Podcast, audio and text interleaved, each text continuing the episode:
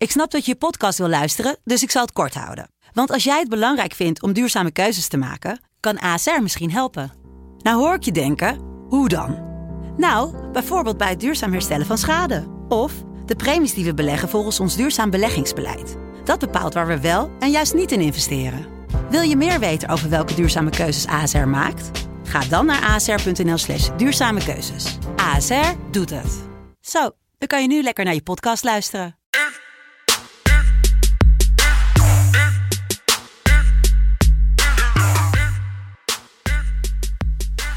Ja, goedemorgen lieve FC Betting vrienden en vriendinnen. Je verwacht natuurlijk een heel, hele enthousiaste Neil Petersen. Maar uh, Neil Petersen ligt nog op bed. Dus uh, ja, dan kan je krijgen dat het uh, ja, een beetje rustiger is. Maar er komt wel energie in hoor. Want ik mag deze podcast opnemen met iemand die gisteren 3 uit 3 ging. 3 en, toch niet, en toch niet heel blij is. Nou, laten we zo zeggen, ik ben vanochtend begonnen met een sneeuwballengevecht. Dus daar, uh, Oh. dat, dat is goed voor de gemoederen. De sneeuw ligt nog in Zwolle. Zeker weten. Ja, in het oosten, hè, dus dan eh, toch een paar graadjes Ja. kouder. Ja. Maar eh, nee, niet echt heel tevreden. Gewoon, eh, ja, toch weer een tactisch eh, blamage van... eh, Ja, Peck. Peck die we niet voor het eerst niet hebben besproken. Peck Fortuna. En, eh, maar goed, eh, daarover later veel meer. Eh, jij ging 3 3. Je had, eh, even kijken, Sparta, PSV, Botumse score, zeg ik uit mijn hoofd. Utrecht, dat de vrienden uit Almelo een gele kaart pakten. Twee spelers. Eentje pakte hem, toch? Breukers. Breukers pakte geel, ja. Ik had boventeam score bij AZ ADO en ik had Dat was PSV te winnen. Ja, PSV 2. En eh, ik had Malen te scoren. Nou, dat lukte. Botumse score bij Heracles Utrecht. Absoluut niet. Utrecht was echt herenmeester. En eh Teuntje Koopmeiners eh, niet gezien. In ieder geval wel gezien, maar niet gezien. Maar hij had de eerste helft uit die corner nog een kans. Maar hij heeft niet gescoord. Nou, dat betekent dat we vandaag een nieuwe ronde, nieuwe kans hebben. Met natuurlijk de klassieker. Ja, die bespreken we zo meteen. Maar we trappen zo meteen af met eh, Groningen-Twente. We gaan kijken nog even naar VVV Heerenveen. Maar Groningen-Twente 6 tegen 7. Eh, je hebt heel bij de hand in het draaiboek gezegd Groningen kampioen. ja want eh, kijk, we, dit, dit is eh, ehm, de tweede keer dat we dit proberen op te nemen. ja, vanochtend ging niet zo goed hè? Nee, en ik, eh, ik vind wel, ja, er zat één, één dingetje in en dat is natuurlijk dat Jelle had gevraagd of ik Ja. even wat onderzoek zou doen. Even wat een hele eh, ehm, ja, uitgebreide data-analyse. Van Daar ben je of van, een- hè?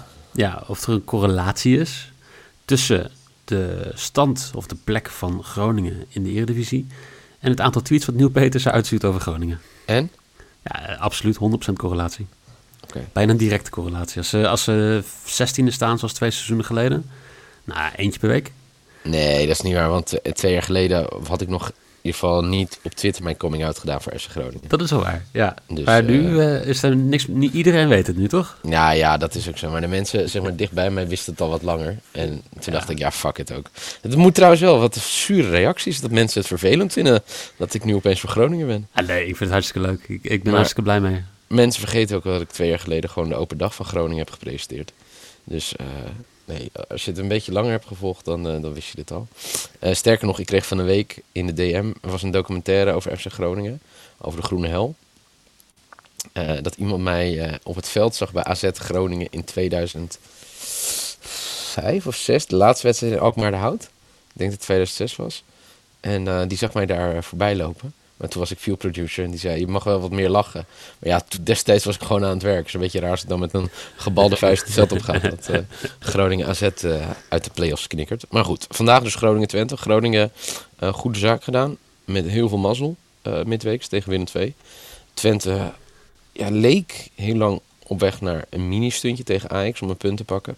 Maar verloren uiteindelijk wel. Dat betekent dat het gat nu drie punten is tussen beide ploegen. En eh, beide ploegen verdienen natuurlijk een compliment tot nu toe na 16 wedstrijden. Hoe ze ervoor staan. Ja, ik ben heel benieuwd vandaag. Ja, ik ook, leuke wedstrijd. Ik bedoel, eh, allebei niet echt dat je zegt van alle wedstrijden winnen. Ik bedoel, het is allemaal wel een beetje wisselvallig. Vooral Twente, Twente thuis is heel wisselvallig. Uit gaat het lekker. Mhm. En Groningen die pakt gewoon de puntjes wanneer de puntjes moet pakken. Maar tegen Heracles was bijvoorbeeld heel slecht een paar weken geleden. Mm, ja, ja, ja. Dus, Ja, eh, bij, bij, eh, ik, ik zat voorbij komen dat Wout Brama nu terugkeert bij, eh, Ja. bij, eh, bij Twente. En uh, nou, Vaklav Cherny is natuurlijk een langere tijd uit. Ja, dat is wel echt, dat is wel echt heel zielig. Hele lieve jongen. We hebben laatst nog wat met hem gemaakt. Een, een, een item voor KPN. Ja, het was zo'n lieve jongen. Dan heb je toch altijd een voorkeur. Of je krijgt een zwak voor zo iemand. En, maar goed, ja, ik denk dat we vandaag een wedstrijd gaan zien die dicht bij elkaar ligt. Ik hoop natuurlijk dat de FC Groningen gaat winnen. Maar ik ga spelen dat het over 2,5 goal wordt, deze wedstrijd. Oké. En dat is mijn maybe voor vandaag, voor 1,92. Lekker. Ja. Ik eh, ga je teleurstellen. Oh, Ik- wat dan? Ik denk, ik denk dat Twente niet gaat verliezen. Hmm. Dat is aardig. Normaal krijg ik dan van eh, het ehm, Groene Legioen krijg ik dan wel aardig wat tweetjes dat ik eh, stil moet zijn. Ja. En meestal wint Groningen dan. Dus eh, Oké, nou ja, Hulde. Lekker man. X2 is mijn, eh, mijn lok 1,61. Oké. Ehm, gaan we door naar eh, VVV tegen Heerenveen. Heerenveen voor mij acht wedstrijden op rij nu niet meer gewonnen in de Eredivisie. En VVV heeft ja, de Griekse god, Griekse fenomeen. Ja, ik weet niet hoe je hem anders moet noemen. Giacomakis.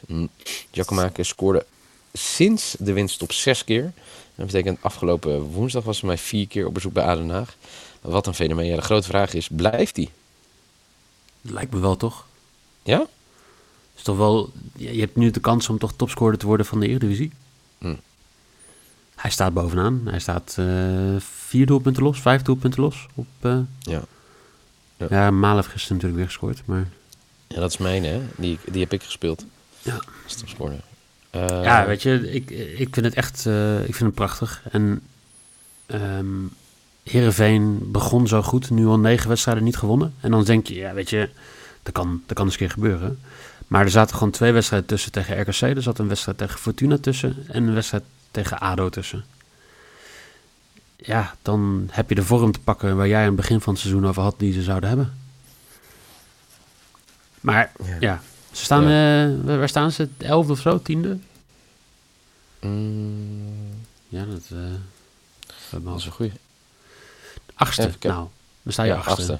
Ja, Prima achtste. toch? Negen wedstrijden niet gewonnen, achtste. Prima. Ja, dat is heel knap. Ja, VV 14 daar. Ze, zullen ze uiteindelijk ook heel blij mee zijn, uiteindelijk. Maar eh, gaan we vandaag de wederopstanding meemaken van Heerenveen, of niet? Nou ja, weet je, dat, ik moet zeggen dat het me ook heel weinig interesseert. Als er maar één man scoort. En eh, dit, ik snap deze echt niet. Maar iemand die dus zeg maar 16 uit 16 heeft, eh 1 op 1 loopt, heeft dus een quotering te score voor 2,30 tegen Heerenveen. Die elke wedstrijd wel een, puntje, of een doelpuntje tegenkrijgt. Nou, dan eh, geven we elkaar een hand via het internet. En dan eh, spelen deze allebei, toch? Ja, 2,30. Ja, nou bij deze. Dankjewel. Nee, dat is ook mijn, eh, mijn risk. Ik wilde hem sowieso spelen, dus eh, een goede quotering ook. Hij neemt ook de pingels, dus dat, eh, in Nederland vallen er ook wel wat meer. Ik zag. Noeke dat laatst weer vertellen dat Nederland een beetje op de Serie A begint te lijken. Ik ah, pingels. Dus eh, hulde. Nou, bij deze. Eh, gaan we door naar de klassieker. De echte klassieker. Hè? Jij zei Ja. vorige ook... Zei ik dat? Jij zei dat PSV, Ajax PSV op dit moment een Kraker. grotere, grotere Ja. kraker is. Ja, ja vond ik wel. En, eh, maar nu, ja, het gekke is voor mij, het gat op de ranglijst is nog steeds maar drie punten. Terwijl het echt voor mijn gevoel 25 punten is, tussen Ajax en Feyenoord. Maar het gat is met drie punten. Feyenoord verloor ook minder dan Ajax, deze competitie. En eh, ja, ik ben gewoon echt heel benieuwd. Ja, ik denk dat het echt kansloos is voor Feyenoord vandaag. Sorry voor mijn vrienden in Rotterdam. Ken je dat niet horen dan? Komen wij uit Rotterdam. Maar eh, nee, ik denk dat Ajax dit makkelijk gaat winnen. Denk ook. Oké. Ja, weet je. ehm, ja, ik, ik, zeg het hele seizoen al dat ik Feyenoord gewoon niet sterk vind. En eh, ze winnen elke keer gewoon, ja, eh, red ik met hakken over de sloot. Nou is het de laatste paar weken niet helemaal waar. Nee. Eh, tegen Sparta was het goed, tegen Heerenveen was het goed. Tegen Zwolle was het niet goed, dus dat is een slechte generale repetitie.